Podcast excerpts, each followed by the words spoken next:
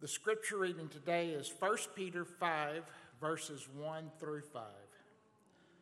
To the elders among you, I appeal as a fellow elder, a witness of Christ's suffering, and one who also will share in the glory to be revealed.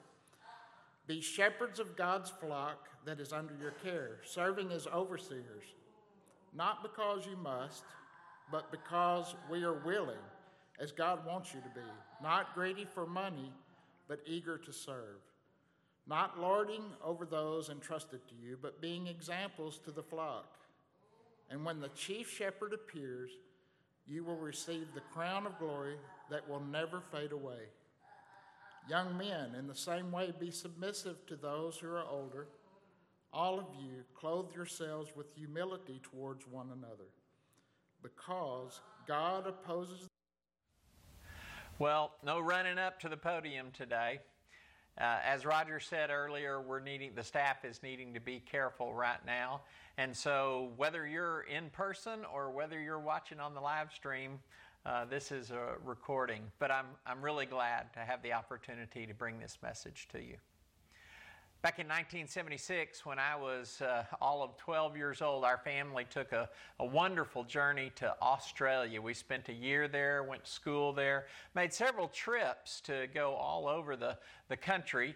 It was always kind of interesting to me. Uh, in 1976, Australia wasn't any kind of a third world country, but when you traveled from city to city, it wasn't big wide highways like I was used to in the United States. And, you know, Dad kind of said he knew where he was going, and, and lo and behold, I think there were a couple of times where he kind of stopped and we stopped, and I saw him get out and kind of figure, but, but he, he got us there, whether it was going to Adelaide or going up to Brisbane. But uh, in, at, towards the end of our trip, we made uh, one of the, the events that kind of has stuck with me as much as anything from Australia. We made a trip to a place uh, in the Northern Territory uh, that was called at that time Ayers Rock. It's now called Uluru, the na- native name for it, and it is one of the most unique geologic and uh, and but is is quite large, extends out of the desert significantly. It is one of those places that uh, is kind of unique in that uh, because it's in the middle of the desert and because it's this uh, single stone, they have some temperature variations there. You, you have at, at sunset, particularly, the changing and the deepening of the colors there. Well, getting there is quite an adventure. It's not exactly like uh, just kind of driving down the highway. In fact, it's only 150 miles from a town named Alice Springs, which is where we kind of set up our base camp. But it takes you two days, or in, sorry, in 1976, it took you two days to get there. You traveled about 75 miles south on a road that the U.S. Army Corps of Engineers built during World War II, which is actually in pretty good shape, and at that time was the only road that actually went from the north, Northern Territory, northern coast of Australia, all the way down to the southern coast of Australia. But then, about 75 miles after you left Alice Springs, you turned right on a road. Well, it was just barely qualified as a road. We, we, we discovered that there were two guys with graders that tried to keep it smooth, and they basically pulled a camper behind them and covered that 75 miles from one end to the other, trying to smooth out this road. It took basically two days to cover the 75 miles on that road. It was bumpy, it was rough, and you had to have pretty well everything you needed with you because you were going to spend the night in the middle, not in a Motel 6, uh, not in anything, but just on the side of the road. And of course, in 1976, our transportation was a little less than premium. This isn't exactly the vehicle. I'm fairly certain the color wasn't green, but it, it was a vehicle like this that had a little camper, had a little stove, refrigerator, those kinds of things, had a lower bed for mom and dad, had an upper bunk bed for my sister and I. And we had a whole other family with an infant with us, believe it or not, who just set up their tent and, and did their thing that way. So off we went two days of driving and we came upon Ayers Rock and we looked at the color change that first night, only to wake up the next morning with an event that only occurs about every two or three years. in the middle of one of the driest deserts in the whole world, it started raining. Again, in the middle of the desert, we were there for five days, and over two to three days, we got two to three years worth of rain, according to their statistics. The rock looked a lot like this image does. It was amazing to be there. And again, we got to see things that most people never get to see, at least not in person, because of the water hitting that rock and causing these waterfalls and coming pouring off. Again, there's nowhere for it to go except to run off the rock. But it made camping a little bit more miserable than we might have wanted to. But what we didn't anticipate is if we thought the road on the way and you don't get to see what's under the water. Was uh, headed back in and we got to one of those puddles and the front wheels dropped off in a hole and it flooded the carburetor. This is long before fuel injection, flooded the carburetor, and we were there for about two hours. The amazing thing was is that I never saw my dad panic. I can imagine as a dad now how how worried I would be. Uh, are we going to get out of this? But some people stopped who uh, had a mechanic with them, and I mean the dad, the person, one of the people in that group was a mechanic, and he showed us how to get the carburetor dried out. But then, what started as a slow trip now became every single time we came up to one of those puddles, Dad, and in one of those unique moments in my life, Dad invited me to come and help him because what we would do is walk into the puddle and be sure there were no holes. Kind of put a stick out there and check and see what was going, and then here would come the van. We did that for 75 miles over two days. It's an amazing process to be led in that way. Not knowing that where you're going, not where, knowing where the pitfalls are, not know exactly what you're going to do around the next corner and yet you go one step at a time with somebody leading you who's going to protect and care for and make sure that things are good. It was an amazing story in my life, but uh, the story of the children of Israel coming out of Egypt in the Exodus is even more amazing. They had been in slavery for 400 years. They had uh, really not, that so many generations had come and gone where they didn't travel at all, that they didn't know, have any idea where they were going when they headed out into the desert. But God was not going to leave them alone. Chapter 13 even says that He didn't want them to go the traditional way, maybe the way that Moses had come, the short way. He wanted to do some special things with their directions, and so He was going to give them clear instructions about exactly how to go the way he wanted them to. And so, verse 20 starts with After leaving Succoth, they camped at Etham on the edge of the desert. And here it is By day, the Lord went ahead of them in a pillar of cloud, making sure there weren't any pitfalls, making sure that they went the right direction. And then at night, in a pillar of fire. Now, you've seen these things to give them light. You've seen pictures of them, you've heard this story. But isn't this really interesting? No army until just in the last few decades could do this, but they could travel by day or by night because God knew where He was going and He was going to light the way, He was going to make it clear.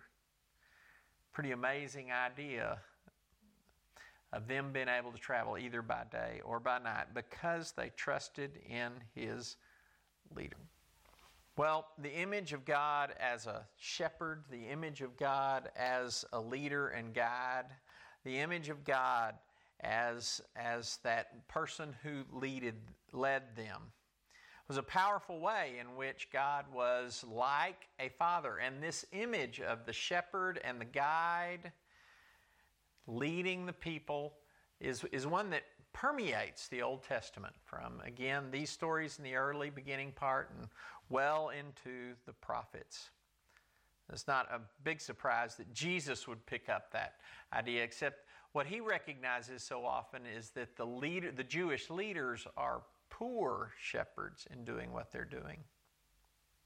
If we're going to be a people of God's living hope, we're going to be a people engaged in the renewing that He wants to bring that uh, that that we wants to bring that will for all of us. We will have to be led well. We need to go the direction that God wants us to go. And not only do we need to go the direction God wants us to go, we need to go in a way that reflects the ways that He wants us to do that. There are very few places in Scripture where a renewing is going to take place, like 40 years later, again, the Exodus, and 40 years later, then you're going to live in a way you haven't really lived before, and you're in a new relationship with me. And I want to, to renew the whole world. I want the whole world to know who I am and how they can be blessed, how they can be blessed by their Creator because of what you do in the promised land. I'm going to give you the land so that you can be that witness. I'm going to lead you in there so that you can be that witness. I want you to help me let the whole world know that God is ready to make something new and wonderful. So let's listen to that very, very familiar passage, that very familiar passage from Deuteronomy chapter 6 and maybe hear it just slightly differently. Hear, O Israel, the Lord our God is the Lord is the Lord is our God, the Lord alone. Love the Lord your God with all your heart, with all your soul, with all your strength. And now listen, here's how you're going to make that renewal happen.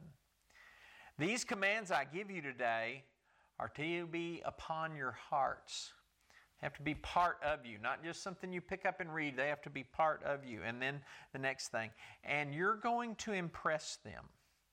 What's on what God puts on your heart, you're going to impress those things on your children. And this is not just going to be a school activity because you're going to talk about them when you sit at home and when you walk along the road, when you're at home, wherever you're going, whatever you're doing, and when you lie down at night and when you rise up in the morning. It's pretty powerful words. And they're powerful words because we talk about the love we have for God, but then they're powerful words because then God says, and here's how you can get on board with me and you can help yourselves and the next generation be part of the way that I am going to change the world, the way that I want to renew the world.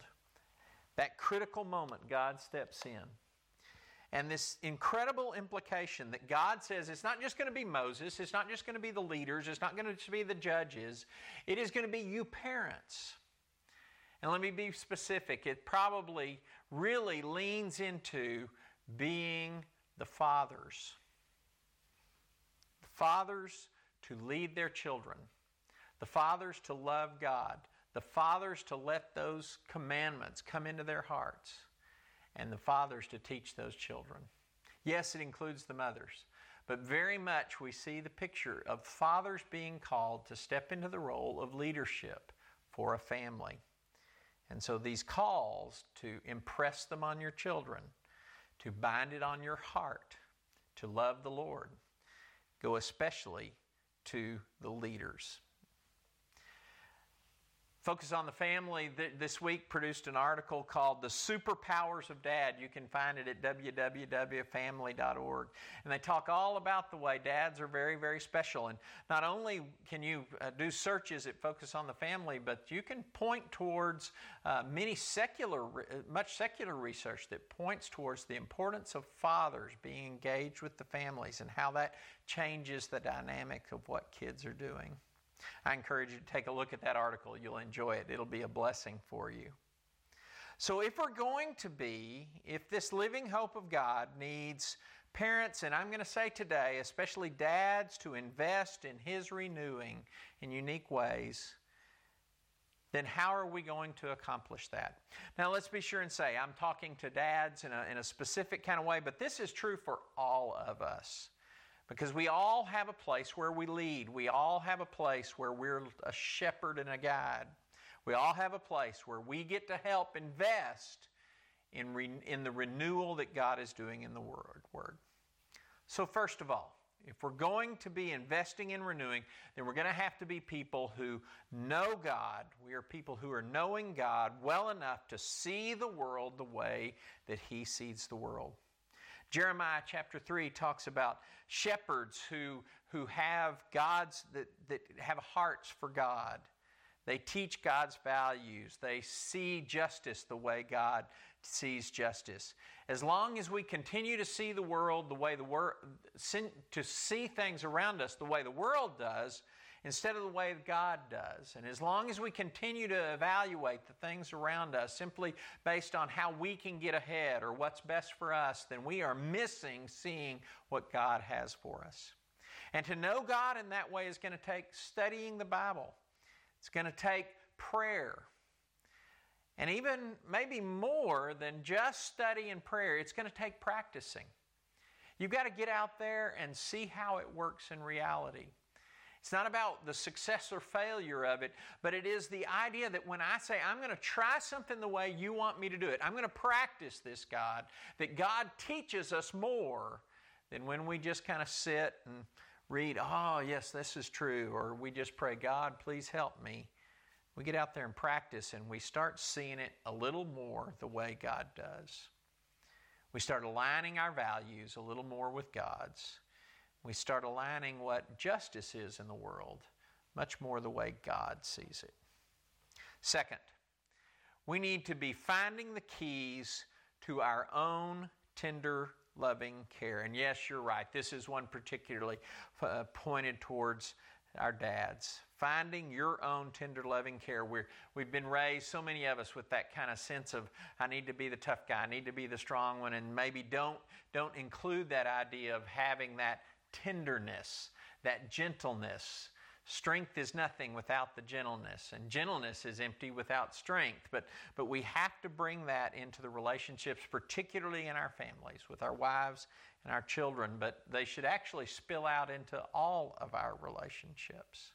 Isaiah chapter 40 talks about God is going to bring to them a shepherd and that He is that shepherd. But I think we can even point toward Jesus being that shepherd who is going to be one who takes them up in His arms and carries them tenderly and uh, brings them His care in a very, very tender kind of way. You see, this has got to be more than just working on not losing our temper. And make no mistakes, dads. If if you're like me and struggle with your temper at all, we have to help our children, but most importantly, we need to help our sons figure out how to deal with those kinds of feelings and to not let them damage relationships, even though we have that intense sense of, of uh, what am I going to do in this moment? Sometimes anger, sometimes because you see something's wrong, but still, We've got to figure out a way to invest in discovering God's tender, loving care for us. And, dads, we need to teach our sons as they grow how to be those tender, loving care kind of men. Not that that diminishes our strength, but because it, it is about harnessing the strength that we want them to have. Finally, if we're going to be dads who are investing in renewing, we're going to have to be dads, and in reality, we're going to have to be people who know our children, know the children growing up in our churches, knowing the children growing up in our families well enough to reach them and to develop them. Ezekiel chapter 34 goes on and on about the way the, the leaders had failed God's people and one of the ways that they failed them is that all they cared about was themselves. They didn't invest any time in caring about the people. They, they wound up getting uh, straying away because nobody was caring for them. We've got to know who our children are. We've got to see their talents and our gifts. We've got to invest time in them and then we need to figure out how to develop them, not into some sort of cookie cutter that kind of fits into our picture of what we want them to be, but fits into God's picture of what He wants them to be. And maybe in that process, we get to know ourselves a little better. And we start fitting into God's plan in a new and different way because it's the way that God designed us, not just the way we are trying to imitate someone else or meet some expectation that we think is there. Finally, love these words. We read them earlier. Randy read them earlier from 1 Peter. Be shepherds, and, and I'm just going to put this in be shepherds of your flock. Be shepherds of your flock. Eager to serve, not lording it over those entrusted in you, but being an example to the flock. And then the promise, and when the great shepherd appears, because of what you've invested in being a leader and being a guide and being a shepherd, and when the great shepherd appears, you will receive the crown of glory that will never fade away. That sounds like a promise that I want to pursue, and I want to ask you to join me in pursuing that goal.